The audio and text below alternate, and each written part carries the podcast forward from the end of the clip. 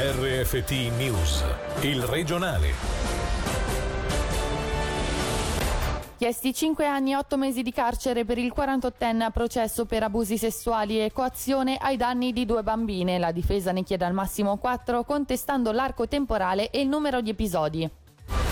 Chiusure oltre il 28 febbraio sarebbero insostenibili, aspre critiche degli imprenditori ticinesi alla gestione in tempi di crisi del Consiglio federale, invitato il governo a fare voce grossa. Il Covid non frena la voglia di Rabadan al via la 158esima edizione tra eventi organizzati sul web e kit casalinghi per viverlo senza scendere in piazza. Il sindaco Branda avvisa la polizia vigilerà sugli assembramenti. La Ragut porta lo sci alpino ticinese sul tetto del mondo. La 29enne di Comano vince l'oro in Super G, prova inaugurale dei mondiali di Cortina d'Ampezzo.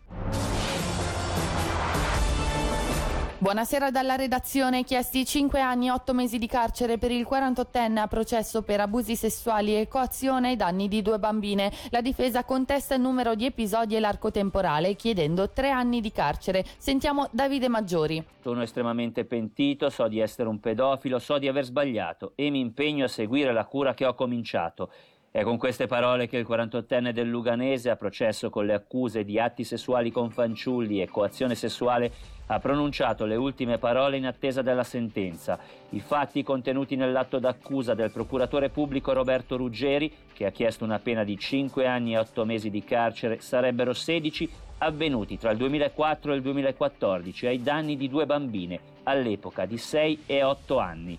Come ricostruito invece dall'avvocato difensore Pascal Cattaneo, l'imputato aveva ammesso quanto accaduto, riferendo anche alcuni episodi non riportati dalle vittime, ma contesta il numero di fatti, al massimo quattro, e l'arco temporale, che a suo dire sarebbe di due mesi. La difesa ha così chiesto la soluzione da tutta una serie di episodi descritti nell'atto d'accusa per ottenere una riduzione della pena a tre anni di carcere o al massimo quattro se la prima richiesta non dovesse essere accolta. La sentenza verrà comunicata domani alle 16. Sin dall'inizio la gestione di Berna è stata gravemente deficitaria. Prolungare le chiusure dopo il 28 febbraio diventerebbe insostenibile politicamente e finanziariamente. È dura la presa di posizione di numerosi rappresentanti del mondo dell'imprenditoria e delle associazioni economiche di categoria ticinesi che hanno scritto una lettera aperta al governo ticinese chiedendo un intervento deciso nei confronti del Consiglio federale. Sentiamo Angelo Chiello. Più che un appello è un vero e proprio graffio, un affondo nei confronti del Consiglio federale di quelli che non possono passare inosservati. A sollevare aspre critiche nei confronti di Berna sono numerosi imprenditori di spicco del nostro cantone che per rispondere alla crisi si aggrappano alla scienza e chiedono dal primo marzo riaperture diffuse, seppur con rigorosi piani di protezione e applicazione di norme preventive, quali mascherina, distanze e disinfezione. La richiesta è rivolta al governo ticinese affinché intervenga prima che sia troppo tardi nei confronti del Consiglio federale, pianificando la ripresa delle attività economico-produttive, perché se l'economia non regge vengono a mancare i mezzi per sostenere la salute e la socialità. Non si tratta solo di rischi di fallimento e di posti di lavoro persi, ma di danni alla salute fisica e mentale di tante persone che hanno visto le loro vite sconvolte e a volte irrimediabilmente rovinate, a cui si è aggiunta disperazione alla disperazione. A firmare la lettera, tra gli altri, Luca Albertoni, Rocco Cattaneo, Jürg Heim, Enzo Lucibello, i vertici dei commercianti a Federcommercio, così come Gastro e Hotellerie Suisse Ticino e Silvio Tarchini, con un auspicio, trovare da subito il modo per convivere con il virus senza far crollare la società. Da domani sulle terrazze dei ristoranti delle stazioni sciistiche ticinesi si potranno effettuare consumazioni takeaway. Come anticipato dal presidente del Consiglio di Stato Norman Gobbi lunedì qui su Radio Ticino e come conferma oggi uno scritto del gruppo Grandi Eventi del Cantone, è stato dato seguito alla richiesta in particolare di Giovanni Frappolli, gestore degli impianti di Bosco Gurin, che per settimane si è battuto per ottenere questa possibilità. Naturalmente, si legge nel comunicato, varranno le normative gastro, cioè tavoli da quattro persone massimo con distanziamento, uso della mascherina e controlli ai tavoli da parte del personale della ristorazione. Le misure varranno fino al 21 febbraio, poi dipenderà dalle nuove direttive federali. Si è aperta ufficialmente Rabadan, la 158esima edizione Home Edition. Per la prima volta non riempirà le vie del centro di Bellinzona, ma vivrà tramite numerose manifestazioni organizzate per festeggiare in casa o sul web la tradizione che culmina anche quest'anno con il martedì grasso. Il comitato organizzatore ha già venduto 500 kit che quotidianamente daranno il là per celebrare il carnevale senza troppa nostalgia. Questa mattina sulle nostre frequenze Angelo Chiello ha sentito il sindaco Mario Branda poco prima della consegna ufficiale delle chiavi al re. Sentiamolo.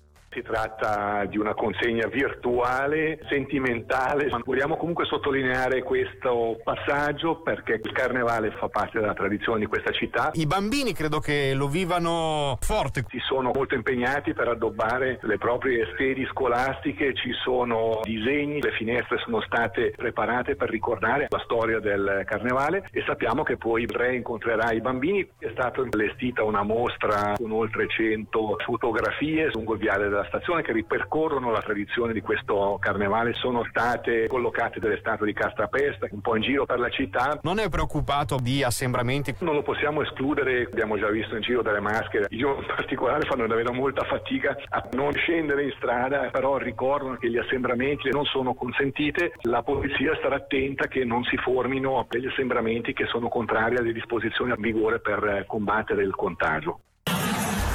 Ticino in trionfo ai mondiali di sci alpino di Cortina d'Ampezzo, la Ragut Berami ha infatti conquistato la medaglia d'oro nel Super G, prima svizzera a farlo dal 1987 quando vinse Maria Walliser, argento per un'altra rosso crociata Corinne Suter. Sentiamo il servizio di Davide Maggiori. 34 anni dopo la storia si è ripetuta e ancora in Super G. Allora lo scenario erano le montagne vallesane di Cramontana con la sangalese Maria Walliser che portò a casa il titolo mondiale battendo Michela Figini. Oggi a fare da cornice c'erano le Dolomiti, ma il risultato è stato il medesimo con due ragazze elvetiche sulla vetta del mondo. Questa volta però a vincere l'oro è stata una ragazza ticinese, Lara Gut Berami, capace di scrivere una delle pagine più importanti della storia dello sport ticinese Scattata dal cancelletto di partenza col pettorale numero 7, la ragazza di Comano ha sfoderato una prova perfetta, dall'inizio alla fine. Per lei si tratta della settima medaglia tra mondiali e olimpiadi, ma la prima del metallo più pregiato. Alla vigilia della gara, rinviata negli scorsi giorni a causa delle avverse condizioni meteo, era la grandissima favorita, in virtù di quattro successi consecutivi stagionali in Super G in Coppa del Mondo, disciplina che da sempre è la sua preferita perdi più su di un pendio che l'aveva già vista primeggiare tre volte in carriera. Spesso però essere l'atleta da battere può rivelarsi un boomerang con le pressioni di stampa e tifosi che possono schiacciarti. Non è stato il caso di Lara, che a 29 anni, grazie anche a una maturità psicofisica ormai raggiunta, ha dimostrato quanta classe scorra sotto i suoi sci. A rendere ancora più indimenticabile la giornata d'apertura della rassegna iridata per la Svizzera c'è stata Corinne Suter, seconda a 34 centesimi. La medaglia di bronzo è andata al collo della statunitense Michaela Schifrin. Oggi l'Hockey Club Lugano spegne 80 candeline, un traguardo importante per una delle società più prestigiose del panorama hockeyistico nazionale che in bacheca vanta sette titoli di campione svizzero. Molti giocatori che hanno vestito la maglia bianconera, tra questi Silvano Corti, roccioso difensore e pilastro della formazione ticinese negli anni 60-70. Sentiamo un suo ricordo nell'intervista di Ugo Morselli. Ho iniziato a frequentare prima la pista di Noranco poi l'ex Ressega perché prima c'era mio padre che giocava e poi ho cominciato, ho fatto tutta la sezione giovanile e nel 65 ho debuttato in prima squadra in un derby Ambri-Lugano finito per noi abbastanza male, 13 a 2 e poi la prima promozione, due anni dopo la retrocessione e nel 79 ho smesso cambiato molto. Noi si lavorava e alle 6 si smetteva, si andava sul ghiaccio allenamento. Le partite infrasettimanali si prendeva la mezza giornata di vacanza e oggi invece fanno quello di professione, ma è giusto che sia così. E per oggi il regionale termina qui dalla redazione. Grazie dell'attenzione e buona serata. Il regionale di RFT, il podcast su www.radioticino.com.